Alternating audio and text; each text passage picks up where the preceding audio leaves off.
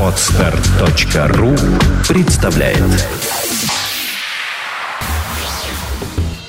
Пивной сомелье. Ток-шоу для тех, кто любит пиво и знает в нем толк. Здравствуйте, дорогие любители пива! В виртуальном эфире 24 выпуск вкусного ток-шоу «Пивной сомелье» и в студии Ольга Зацепина.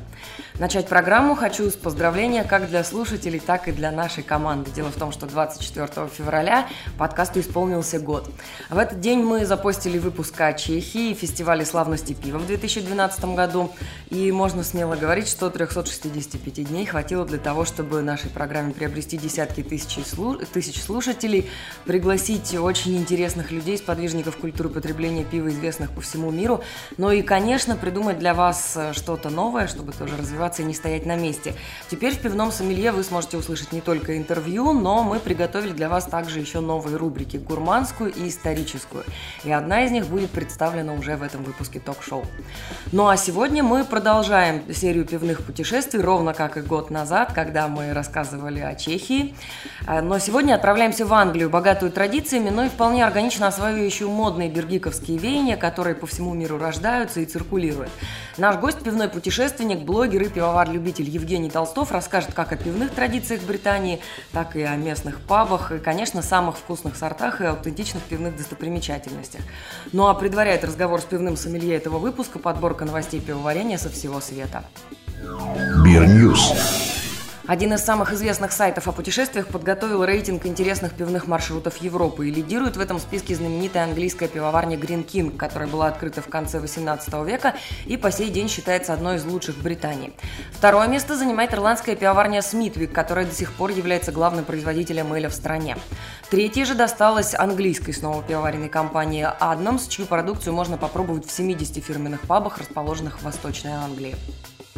Разбить стереотип о том, что профессия пивовара сугубо мужская, решила американская женщина-пивовар Триста Харниш.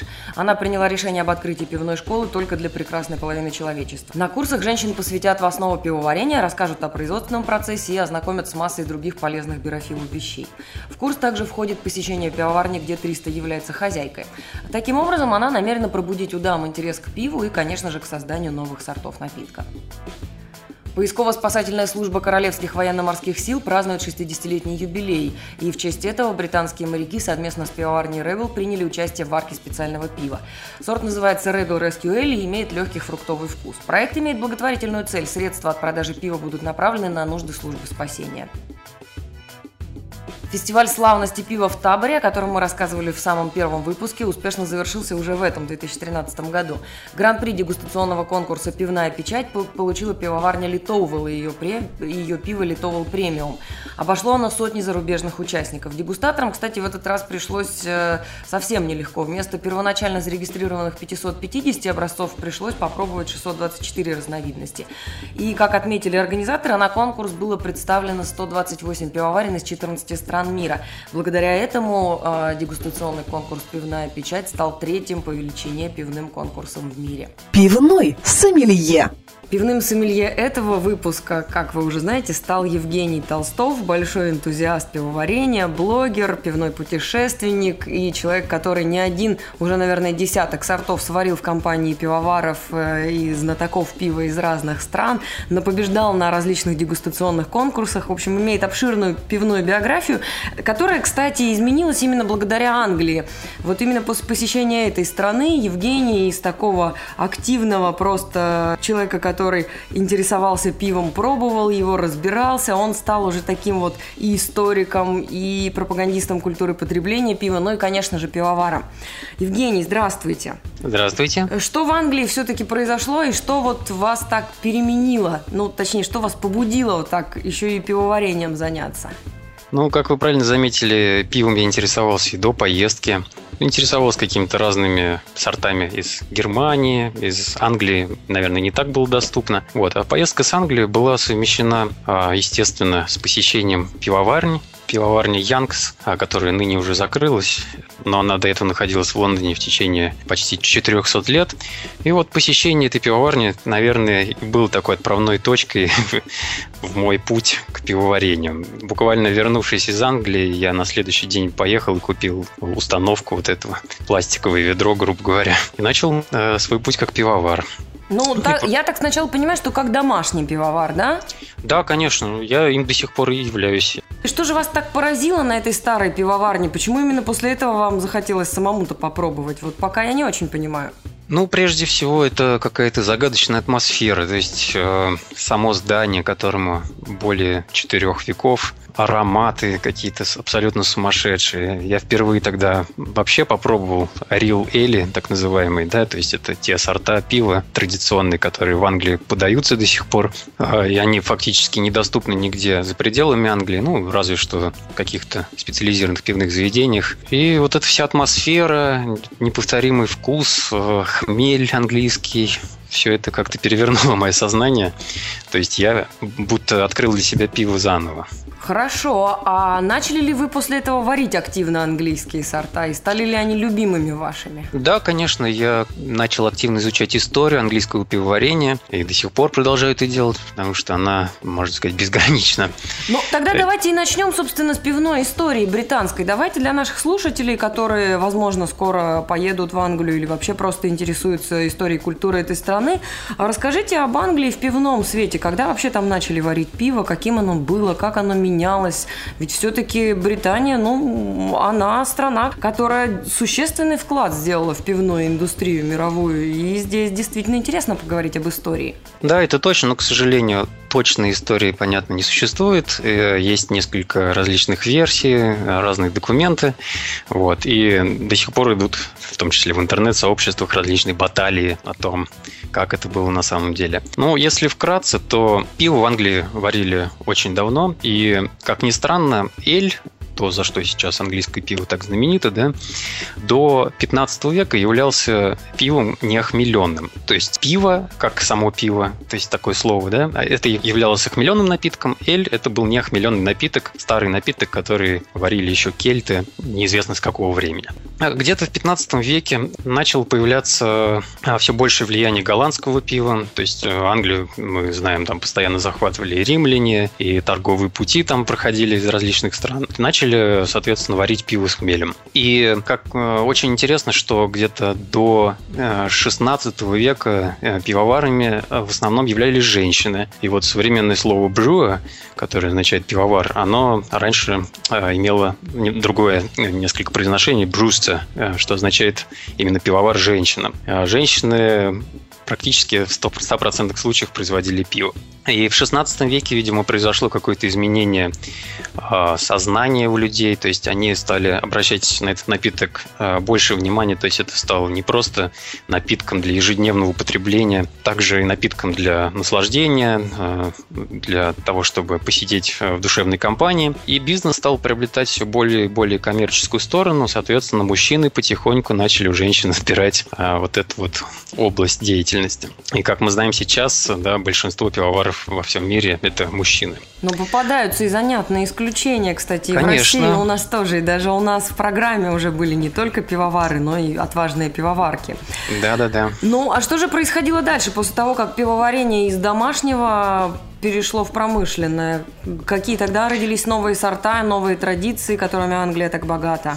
Одной из главных вех в истории английского пивоварения, пожалуй, наверное, стало изобретение портера, которое случилось, а, по одним данным, 1722 году, по другим чуть позже, по третьим чуть раньше, ну, где-то около начала 18 века. В этот момент пиво в пабах в основном смешивали из разных бочек для придания того или иного вкуса. Был такой сорт, который получался при помощи смешивания по одной легенде двух сортов, по другой легенде трех сортов пива, который очень был популярен среди портовых грузчиков. И они очень любили это пиво, это было темное, крепкое пиво. И в начале 18 века э, был изобретен э, некий новый способ обжарки солода. Тут появился на свет так называемый черный патентованный солод. Мы сейчас его знаем как просто жженый солод. Это позволило производить такое же пиво, но уже как бы без смешения результирующих каких-то сортов. Портер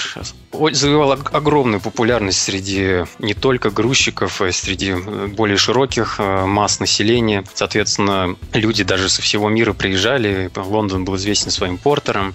И самое интересное, что портер являлся одним из двигателей индустриальной революции. Были изобретены паровые машины по многом благодаря этому. Ну, то есть, естественно, что не из-за портера изобрели паровые машины, но а, производители портера стали одними из первых, кто начал использовать паровые машины Джеймса Уотта. Также изобретение термометра, ареометра для измерения плотности. Все это было связано с развитием пивоварения, с завоеванием портером все больше и больше популярности. Ну, в конце концов, где-то к началу 19 века популярность портера начала падать, и большую популярность начали завоевывать другие сорта, а, такие как охмеленные битеры, майлды. Все эти сорта фактически ну, родились благодаря усилиям английских пивоваров. Ну вот мы получили шорт-лист тех сортов, которые прилежный турист, интересующийся пивом, должен попробовать в Англии. То есть это обязательно должен быть портер, это обязательно должен быть IPA. Что еще? Биттер, очень популярный тип пива в Англии. А что то это есть... за пиво? Ну, судя по названию, горькое?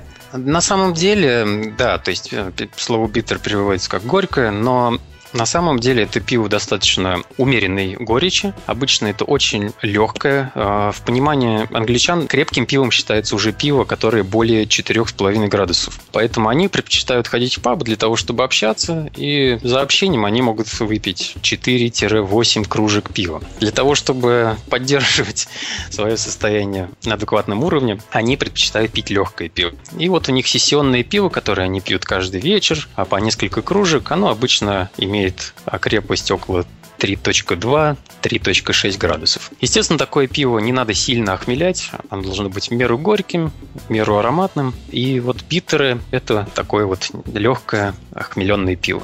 Так, ну что ж, давайте тогда, раз уж мы начали эту бездонную тему, поговорим а, побольше и поподробнее об английских пабах как культурном явлении. И, конечно же, дадим рекомендации, в какие пабы приезжать тому, кто проводит свои каникулы в Лондоне, например, или просто путешествует по Англии. Какие пабы имеют самую богатую разветвленную историю, самые деревянные и красивые стены и самую классную чисто английскую тусовку. А, ну, скажем так, чтобы почувствовать настоящий настоящий английский паб, конечно, необходимо уехать из Лондона, потому что Лондон – это большой город, да, 10 миллионов человек. А люди не очень сильно контактируют друг с другом. Если вы зайдете в транспорт, то люди вообще чувствуют себя, как будто они в полной изоляции. В пабе немножко лучше, но все равно чувствуется некая изоляция. То есть в маленьких деревеньках под Лондоном или вообще по всей Англии. Люди привыкли именно знакомиться, общаться в пабах просто начиная с первой секунды, как ты входишь. Особенно если входит незнакомец. Но в Лондоне, тем не менее, есть множество пабов, интересных именно своей историей и своим интерьером. Супер старинных пабов мы там не найдем, так как известно, что в конце 17 века там произошел достаточно крупный пожар, который уничтожил практически весь центральный Лондон. И вот одним из самых, наверное, туристических э, пабов с точки зрения истории, он является официально одним из самых старых пабов э, Лондона. Он был построен в 1667 году. Является паб, который по-русски называется «Старый чеширский сыр». А, наверное, этот паб, который стоит посетить обязательно, он находится недалеко от Флит-стрит, но его достаточно тяжело найти, потому что, как э, всем известно, Лондон имеет множество старых улочек, закоулочек, и он э, приютился в глубине одних из таких переулков. Паб сам занимает два этажа сверху и почти два этажа снизу. Причем, если вы спускаетесь в подвал, вы видите кирпичную кладку, которая осталась от стен монастыря, который стоял здесь еще до пожара. Вы можете видеть также инвентарь монахов и какие-то различные предметы обихода. То есть паб на самом деле неописуемо интересный именно с точки зрения интерьера. Да и с точки зрения, знаете, вот этого ощущения, которое ну, для меня вот очень ценно в путешествиях, когда ты чувствуешь время, когда ты как раз видишь очень старые какие-то стены, вещи, традиции в действии, а, и когда ты видишь, что это все продолжает жить, на фоне этого продолжают точно так же жить люди и точно так же пить пиво, как, не знаю, там, ну не то, что для нас даже, понимаете, фантастическая цифра там 30 лет назад, совершенно вот в, в, в невеликом отдалении там от того же Москвы, Петербурга, да и вообще от любого города и было бы желание, существует такое место, где вот люди сотнями лет ходят в одно и то же место пить пиво, например, и это удивительно. И с этой точки зрения, конечно, я думаю, вот э, этот самый э, чеширско-сырный паб, то самое место, где можно почувствовать вот это все, просто кожей. Да, и самое интересное, что на втором этаже стоят э, дневники, вернее, гостевые книги, и там видны автографы каких-то американских туристов, которые приезжали туда в начале прошлого века. То есть там стоят даты 1927 год и так далее. То есть если 1667 год еще как-то тяжело в голове себе представить, то то, что это люди уже век назад оставляли какие-то записи, а там какое-то прекрасное место, это, конечно, очень интересно. Так, в каких еще пабах во-первых, вот стоит почитать, здесь был Вася в книге отзывов. Вот действительно мы поговорили про Лондон и дали там ориентир. Вот что лично вас еще впечатлило как раз, может быть, в небольших каких-то городках, деревеньках? Может быть, вы расскажете о каких-то пивоварнях, которые существуют просто где-то, но которые действительно было бы интересно посетить? Очень интересный в плане пивной истории э, является город Бертон на Тренте. Он находится в двух часах езды на поезде от Лондона. Этот город в XIX веке являлся, пожалуй, пивоваренной столицей Великобритании, а может быть даже и мира. Этот город, который полностью представлял из себя пивоварня. То есть там в лучшие годы действовал 23 пивоварни, причем одна из них, Бас, была крупнейшей пивоварней в мире вообще.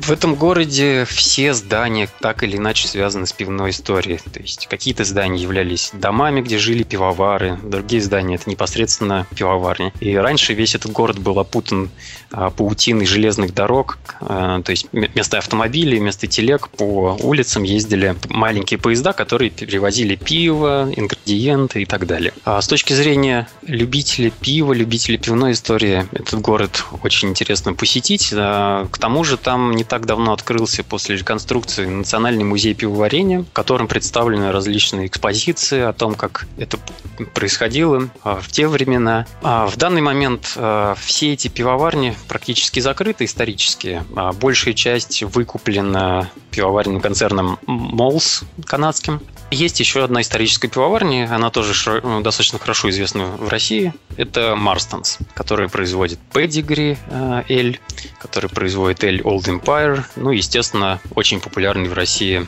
э, Oyster Stout. Эта пивоварня там работает и до сих пор. Ну а какие действующие современные мини-пивоварни вы тоже можете порекомендовать для посещения с каким-то, возможно, не знаю, особо интересным рестораном, тоже со своими какими-то довольно новыми традициями, ну или просто с хорошей подборкой, в конце концов, сортов? Ну, скорее, наверное, стоит говорить о Лондоне, так как туристы чаще всего проводят все свое время там. А в Лондоне в 2006 году работало всего две крупных пивоварни. Это э, пивоварня Янкс и пивоварня Фуллерс, широко известная. Янкс была закрыта э, в конце 2006 года, и Фуллерс стала единственной пивоварней на тот момент, которая производила пиво в достаточно больших объемах. Также было две-три мини-пивоварни. В настоящий момент ситуация намного улучшается. Мини-пивоварни, крафтовые пивоварни появляются то тут, то там. И сейчас в Лондоне можно найти достаточно большое разнообразие различных крафтовых пивоварен в том числе. В частности, достаточно интересная пивоварня, э, которая была образована в 2009 году, называется Kernel. Она была открыта недалеко от станции Лондон Бридж, в небольшом ангаре. Пивовар его зовут Эвин, он очень большой энтузиаст крафтового пивоварения, и он производит IPA, Ale, какие-то исторические сорта лондонского портера, лондонского стаута. Очень большое многообразие а, пива он производит практически каждую неделю, у него рождается новый сорт. И интересно отметить, что он устраивает день открытых дверей каждую субботу, где-то с 10 до 3, на месте, где расположена его пивоварня. А он устраивает такой день открытых дверей, где каждый желающий может прийти, купить его пиво, может попробовать прямо на месте. Вот. И так как а, количество представленного пива измеряется десятками, двумя десятками, то это, можно сказать, такой мини-фестиваль каждую неделю. Так что очень рекомендую посетить вам это место. А настоящие большие пивные фестивали, к слову, какие рекомендуете в Англии?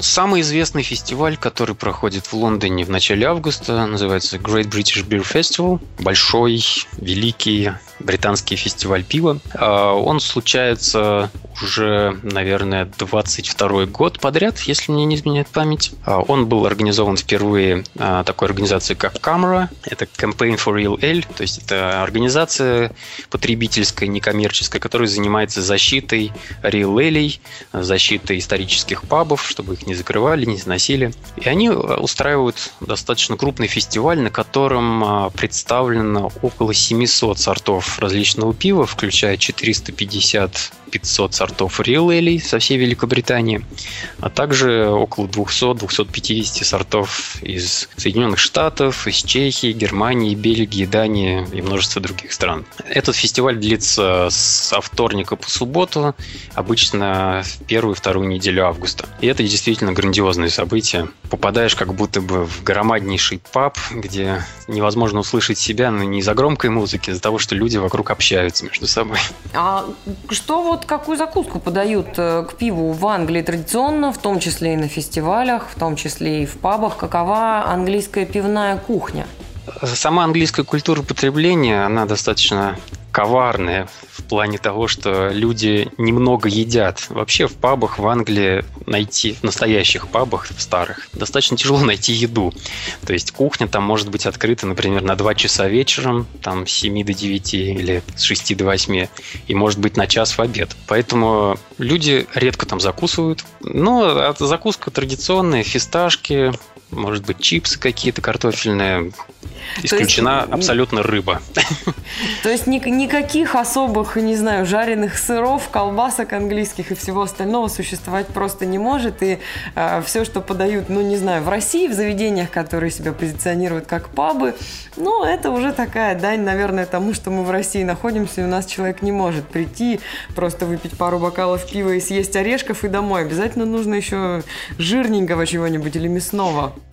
Ну, на самом деле, сейчас, особенно в Лондоне, э, видно влияние еды на пабы. То есть пабы все больше и больше начинают э, значит, готовить какую-то еду, подавать их посетителям, потому что, естественно, туристы, которые приезжают в Лондон, они пойдут прежде всего в то место, где можно поесть, да, вместо того, чтобы пойти в какое-то более исторически ценное место. То есть большая масса людей пойдет туда. И, естественно, там подают классическую британскую еду, а это уже какие-то пудинги, какие-то пироги, а, какие-то жареные стейки, бургеры и сыр жареный в том числе мы можем увидеть. Вот, все это есть. Но как бы это не главное в пабах. Традиционные пабы, исторические пабы, они скорее не нацелены на еду, а нацелены скорее, э, естественно, на пиво.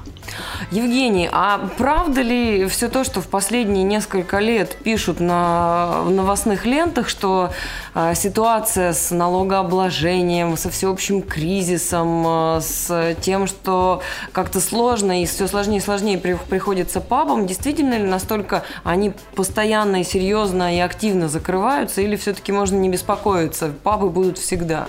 Пабы, конечно, закрываются. А, и это все происходит, опять же, благодаря каким-то глобальным пивным брендам, которые демпингуют э, своими ценами в супермаркетах. И пиво очень доступное, очень дешевое в супермаркетах по сравнению с ценами на пиво в пабе. И раньше люди проводили в пабах время. Теперь с появлением развлечения, с ростом, наверное, уровня жизни, люди стали меньше ходить в пабы. Ну, естественно, они закрываются из-за этого. Но я бы не сказал, что какую какую-то тревогу мы должны испытывать, потому что я думаю, в Англии пабы никогда не умрут. Как минимум, необходимое количество, в том числе для туристов, будет всегда доступно.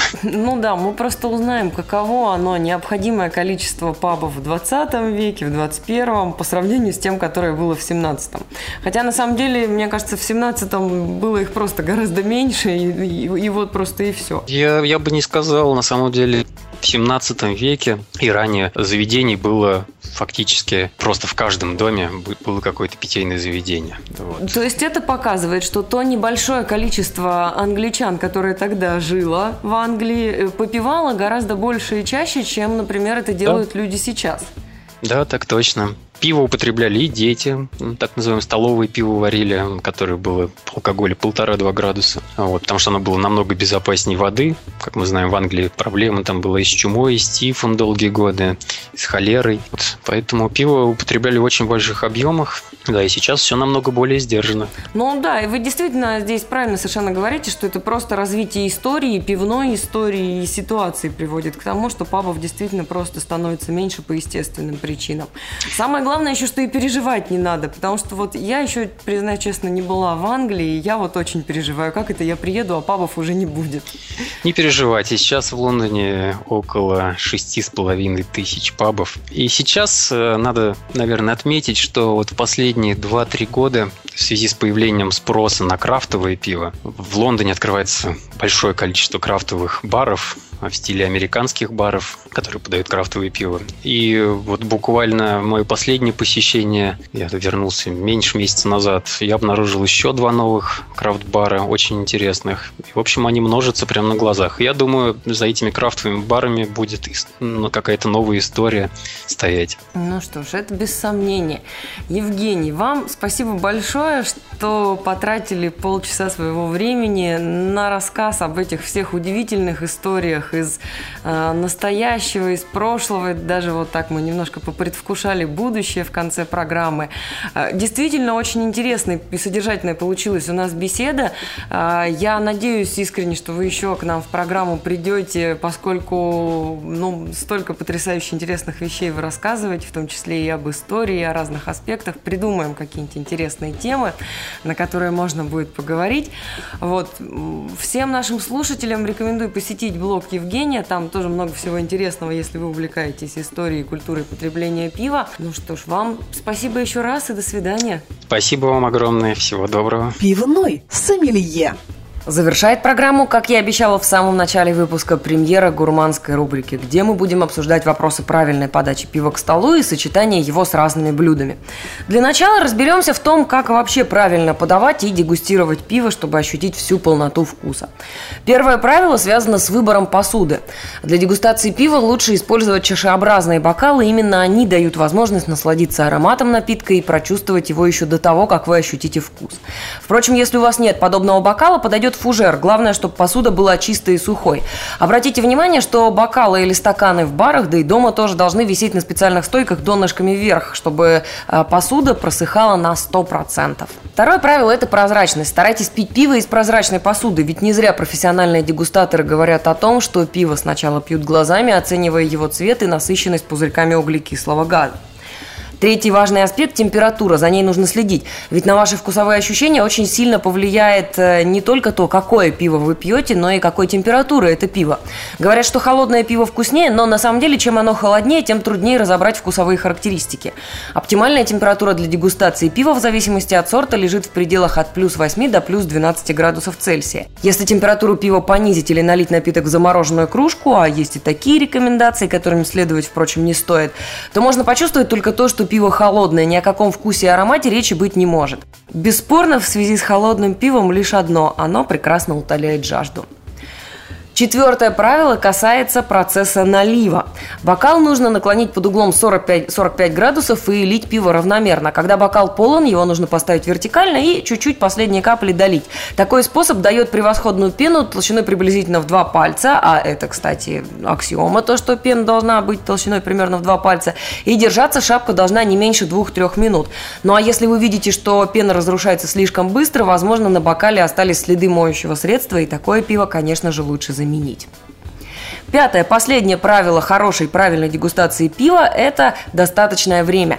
Пиво не терпит спешки, и когда вы разлили напиток, бокал нужно взять за ножку или основание, а не за верхнюю часть, оценить прозрачность или цвет, а, насладиться ей. Вращайте бокал, вдохните аромат напитка, и лишь после этого сделайте первый глоток, ну а затем второй и третий. Пить пиво слишком быстро и слишком крупными глотками не рекомендуется, потому что так гораздо меньше возможностей ощутить нюансы вкуса. Пишите нам о том, какие темы вы бы хотели раскрыть в ближайших выпусках наших гурманских и исторических рубрик, а также о том, каких гостей вы хотели бы пригласить в нашу виртуальную студию и какие темы хотели бы с ними обсудить. Мы совершенно открыты. Электронную почту сможете найти в шоу-нотах программы на podster.ru. Это было вкусное ток-шоу «Пивной сомелье». Редакция выпуска продюсер Дарья Мептахова, звукорежиссер Юрий Лобко, а провела программу для вас Ольга Зацепина. Коллеги и слушатели, с годовщиной вас поздравляю от всей души. Ну и до новых встреч в МП3 эфире. Пока-пока. Пивной сомелье. Сделано на podster.ru